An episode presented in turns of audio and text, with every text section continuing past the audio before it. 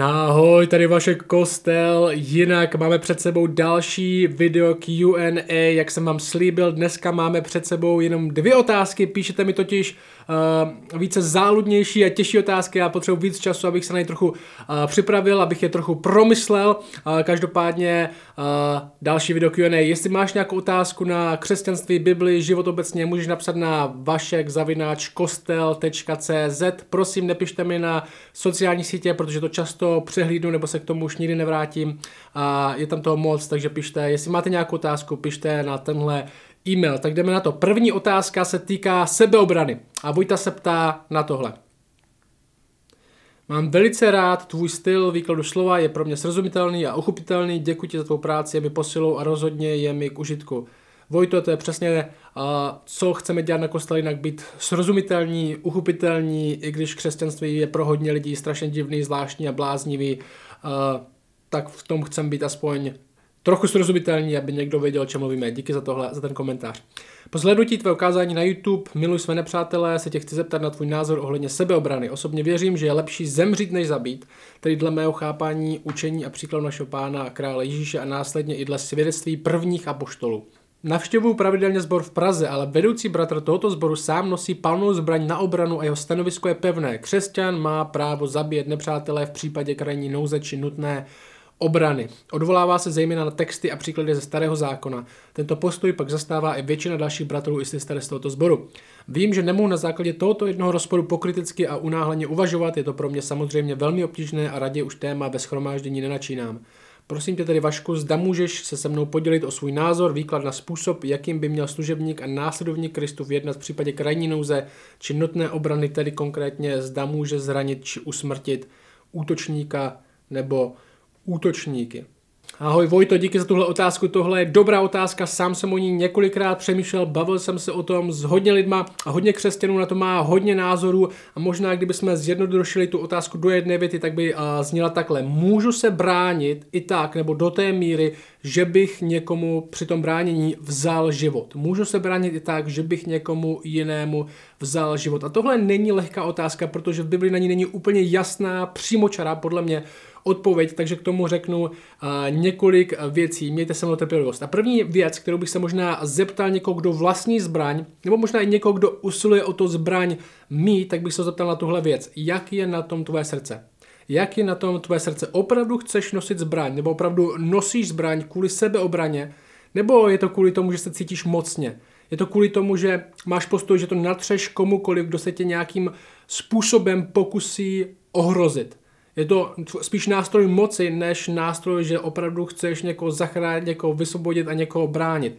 A ta mentalita, kterou křesťan má mít, ta, ten postoj srdce, kterou křesťan má mít, uh, není tak, my jsme ti mocní, my jsme ti, kteří uh, dokážou ochránit všechny, my jsme ti, kteří, uh, jestli nás někdo ohrozí, tak si, tak si to odpiká. Ta mentalita je ta křesťanská mentalita by měla být, že my jako křesťani jsme v prvé řadě připraveni trpět místo, abychom si vybojovali bezpečí. Já přečtu několik textů na začátek tady k tomuhle. Římanům 12, 19 říká, Nemstěte se sami milovaní, nýbrž dejte místo božímu hněvu. Nemstěte se sami milovaní, nýbrž dejte místo božímu hněvu. Nebo je napsáno, mně patří pomsta, já odplatím pravý pán. Neboli křesťaní mají větší naději, že spravedlnost nemusí vykonat oni, ale někdo, tady jak do spravedlnost na konci vykoná. Když někdo unikne naší spravedlnosti nebo naší odplatě, neznamená to, že unikne spravedlnosti nebo odplatě.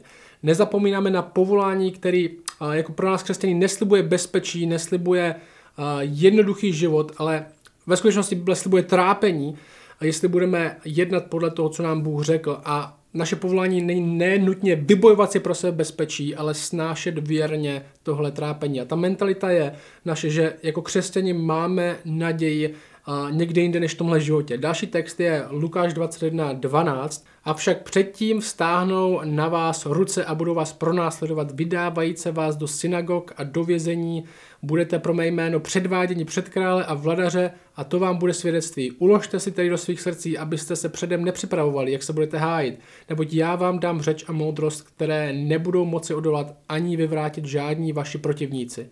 Vydají vás i rodiče, bratři, příbuzní a přátelé a poslouchej, někteří z vás budou usmrceni. a všichni vás budou nenávidět pro mé jméno. Ale ani vlas z vaší hlavy se určitě nestratí, svou trpělivostí získejte své duše. A možná moje otázka je, co tím může myslet, když říká ani vlas z vaší hlavy se určitě nestratí, když říká, že někteří z vás budou usmrceni. To zní, jako by se vlas asi aspoň jeden, dva ztratili. Ale ta odpověď je tahle. Asi možná je něco většího, pro co žít, než jen život tady. Možná je třeba něco většího bránit dokonce, než jenom fyzický život tady. Ten text říká, svou trpělivostí získáte nejen svůj fyzický život, ale svoje duše. Matouš 10 dál říká tohle. Tohle Matouš 10, verš 28. Nebojte se těch, kdo zabíjejí tělo, ale duši zabít nemohou. Raději se bojte toho, kdo může i duši i tělo zahubit v geheně, v pekle. A Matouš 5.38 říká tohle. Slyšeli jste, že bylo řečeno oko za oko a zub za zub. Já vám však pravím, abyste neodporovali zlému člověku, ale když tě někdo udeří do tvé pravé tváře, nastav mu i druhou tvář. Tohle jsou vážný texty, které jsem teďka zrovna přečetl a hodně křesťanů vedou k pacifismu, odmítnutí jakýhomukoliv násilí, který by znamenalo, že bychom někomu museli vzít život, ať už se jedná o sebeobranu nebo se jedná o válku, které křesťani odmítají být součástí jako vojáci.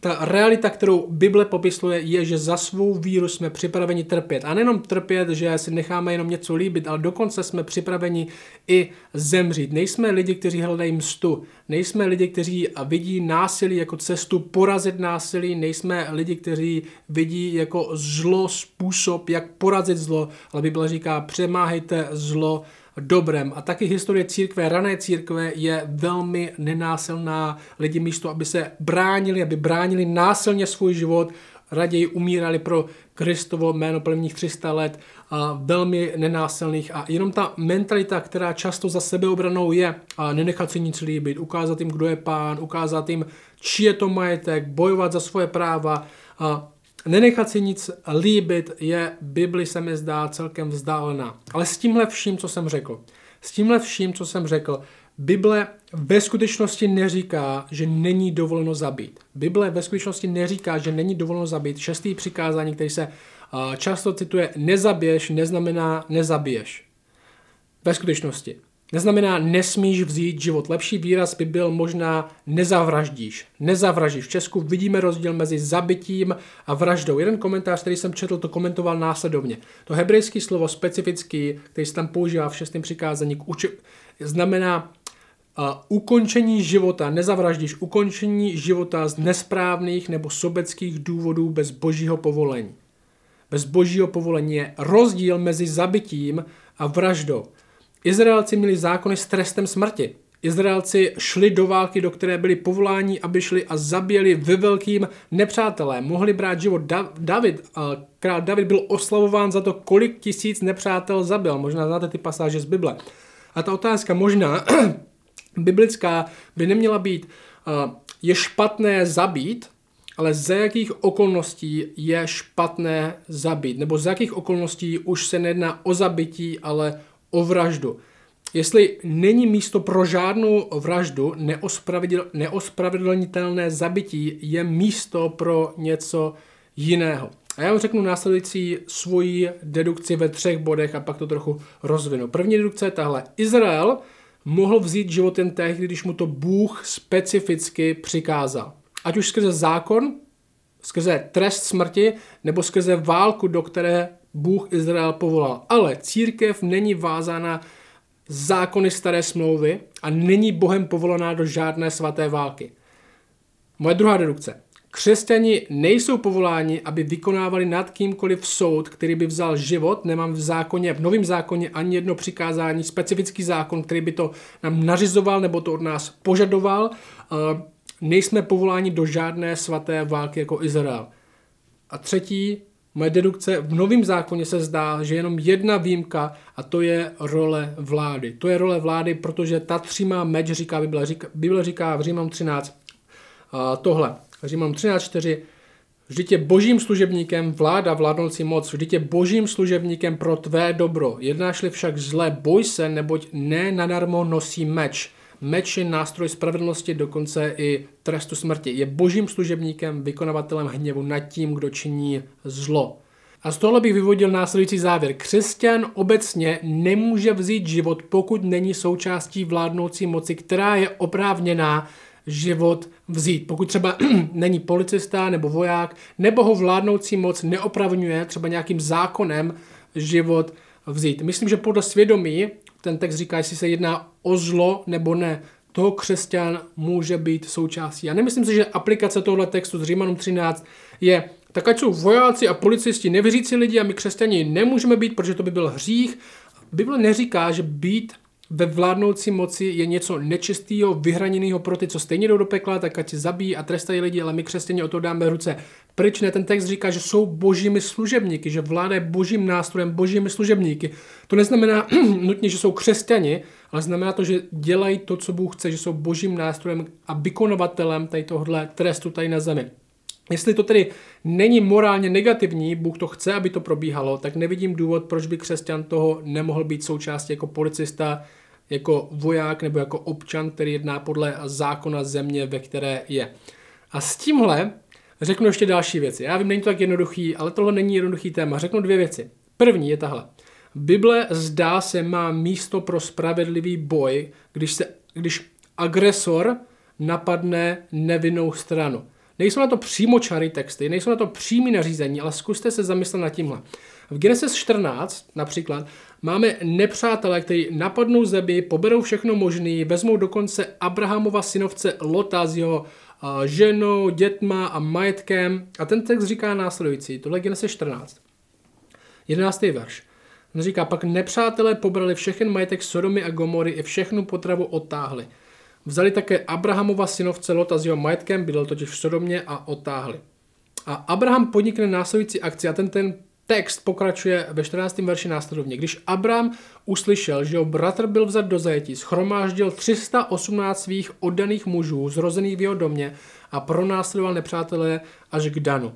V noci proti ním se svými otroky rozdělil své síly a pobíjel je, zabil Pronásledoval je až po Chobu, která je severně od Damašku, donesl zpět všechen majetek také svého bratra Lota s jeho majetkem, přivedl zpět také ženy a lid. A poslouchej, tenhle text, tohle není preskriptivní text, neboli tenhle text nepopisuje, jak se máme chovat. Tohle je deskriptivní text, tenhle text a zkrátka popisuje, co se stalo. Ale v tomhle textu, co je ještě zajímavé, je to, co se stane následovně přijde, v tom příběhu přijde za Abrahamem divná osoba. Kněz Melký Sedek přijde za Abrahamem. Někteří komentátoři si myslí, že Melký Sedekovi Bůh sám přichází za Abrahamem a ten text říká následující. Tohle je 17. verš. Po jeho návratu, jo, z toho pobytí Kedor, Laomera a králu, kteří byli s ním, vyšel mu vstříc sodomský král do údolí Šábe, což je královské údolí.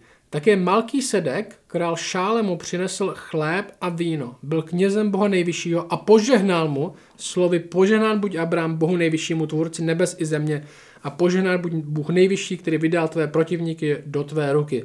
Na tomu Abraham dal desátek ze všeho. Neboli ten text nám říká následující. Abraham uh, vzal armádu, šel zachránit uh, synovce Lota, manželky, děti, majetek vzít zpátky od agresora, který je neprávem napadl, zachránil je a přitom dokonce zabíjel lidi. A přichází kněz Boha nejvyššího, někteří říkají Bůh sám a místo, aby mu řekl, to se nedělá, tak ho požehnává. Tak mu dává požehnání, schvaluje to, co se stalo. Bible na jiných místech podobně mluví, že máme bránit lidi, kteří se nemůžou bránit sami, máme bránit bezbrané. Abraham je tady požehnán, i přesto, že dokonce použil smrtelnou sílu. Není to přímo čarý text, je to možná text, který nám říká, Bible se zdá, mluví o tom, že máme bránit lidi, kteří jsou bezbraní a zdá se, že ten problém s použití i smrtelné síly úplně tak závažný není. A zároveň, jak vládnoucí moc vládne skrze personál, policii, vojsko, tak vládne, aspoň v naší republice, i skrze zákon.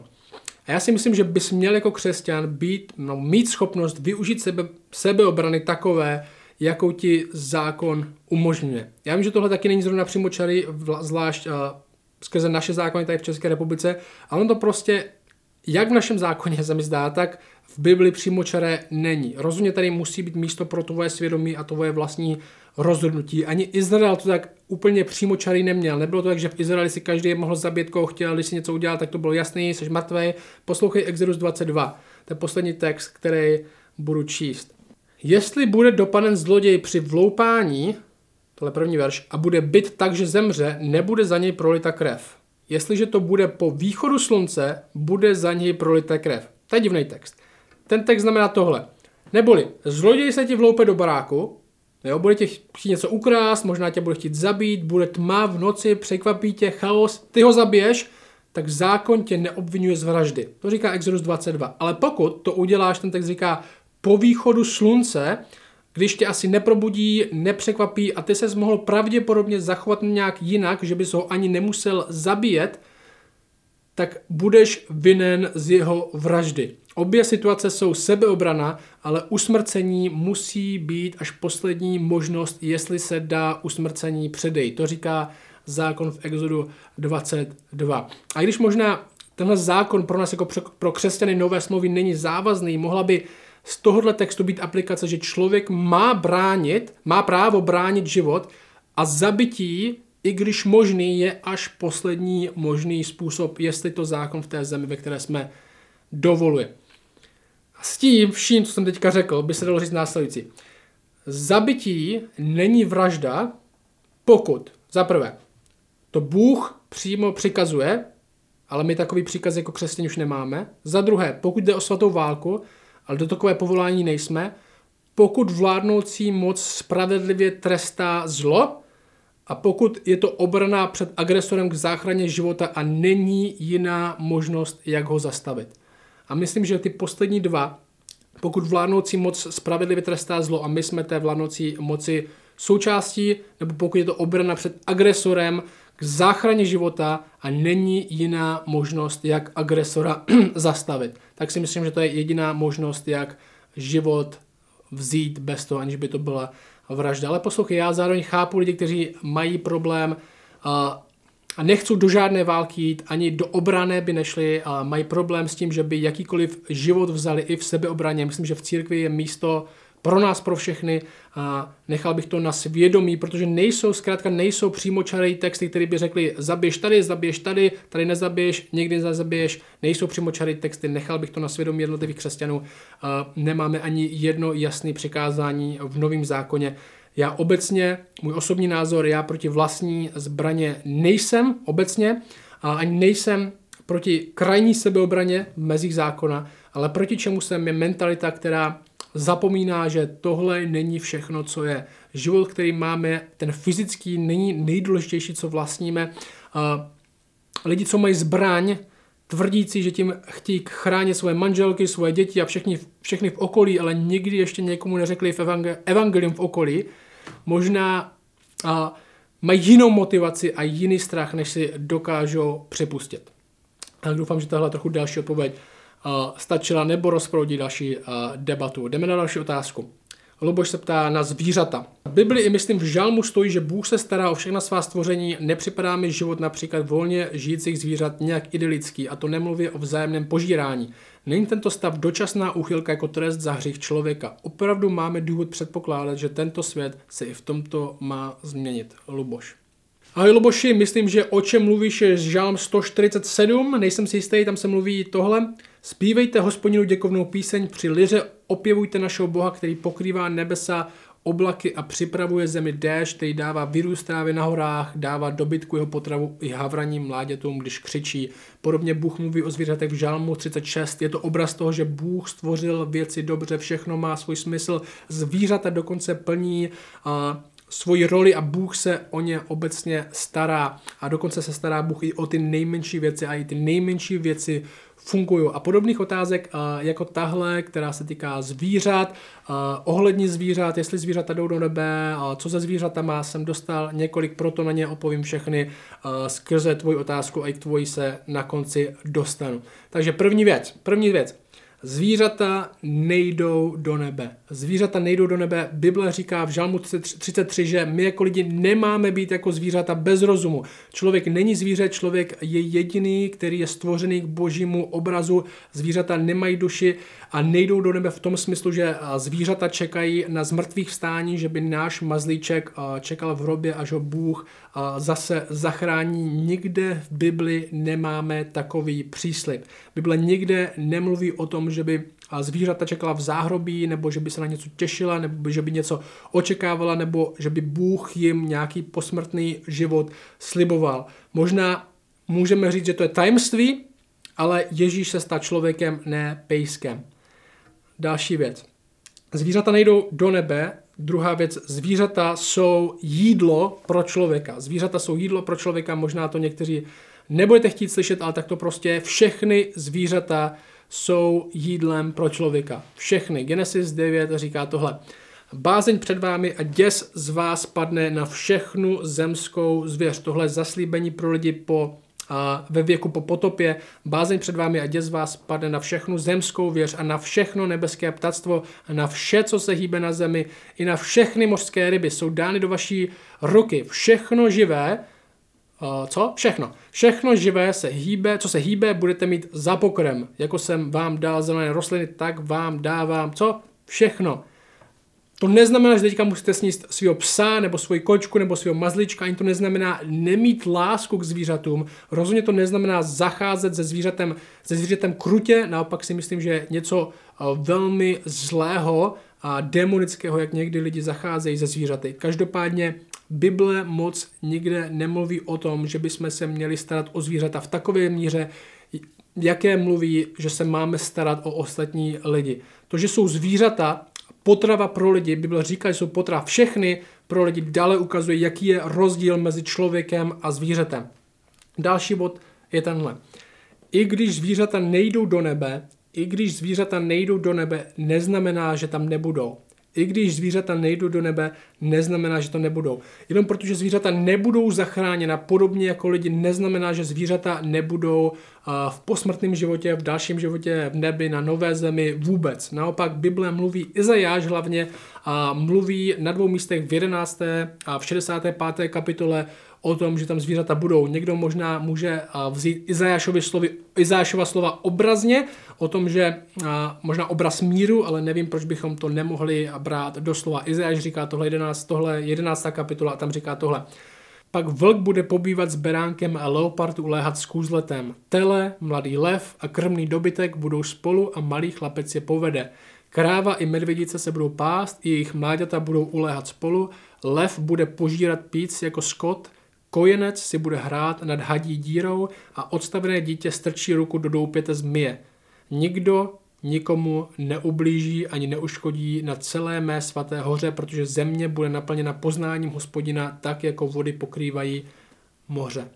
Možná to odpověď je, možná tvůj mazlíček tam nebude, ale možná tam budeš mít ještě lepšího. A teďka k tomu stavu zvířat, co se ptal, Luboši ptal se na to, že ten stav zvířat není idylický, že se zvířata požírají a je nějaká forma možná násilí v přírodě, kterou vidíme mezi zvířaty a možná se ptáš, jestli vůbec doufat, že, že to přestane, jestli tohle je trest za hřích člověka. A já ti řeknu tohle, já si myslím, že klidně možný, možná Možná líp řečeno, samozřejmě, že způsob, jakým zvířata žijí teď, je ovlivněn lidským pádem. Nemyslím, že to je trest za lidský pád, myslím, že to je dopad uh, lidského pádu. Stejně jako stvoření podlíhá, celkový stvoření, uh, lesy, hory, moře, podlíhá různé destrukci a katastrofám, tak stejně tak svět zvířat. Bible nám říká v Římanům 8, že celý stvoření očekává vykoupení a záchranu celý stvoření očekává vykoupení a záchranu v tom,